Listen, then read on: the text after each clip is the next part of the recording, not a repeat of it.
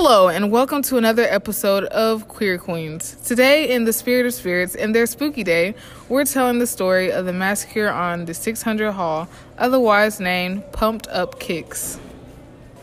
Hey, Shaquiqui, how you doing? You know, I've been trying to cuff for a while. Don't be calling me like you know me. I don't know you like that. What's up, boo? Stop playing, alright? I gotta go. Bye, honey. But you, Shalissa, we need to talk.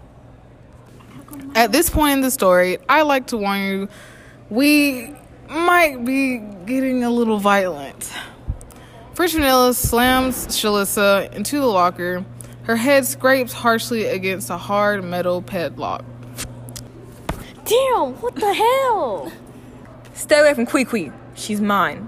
Let me go before I rip that nasty weave off your crusty, dusty stripper name having five head period.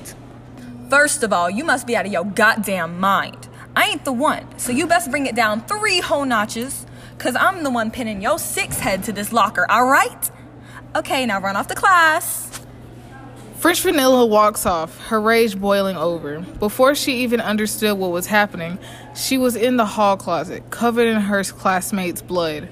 She barely even knew them. A part of her remembered their names, but their new cuts made them unique. Cole, no eyes. John Luke, missing trachea. And Tyler, non existent kneecaps. Ugh, I hope none got in my hair.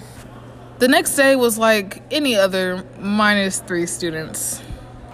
What? Lunch already? Hey, girl, want to come sit with me? Sure, I, I guess. A few feet away, French Vanilla was watching them as Shaquiqui sat down with Shalissa, the last straw finally breaking the caramel's back. Oh well, isn't that fun? Now she's gotta die. French Vanilla calmly reaches into her knapsack and pulls out something sinister. Screaming erupted from the cafeteria as heads exploded in every direction.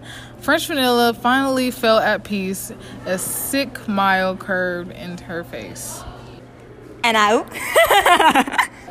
And that's the end of our podcast. Fun, right? Thank you for listening to Queer Queens. Come back soon.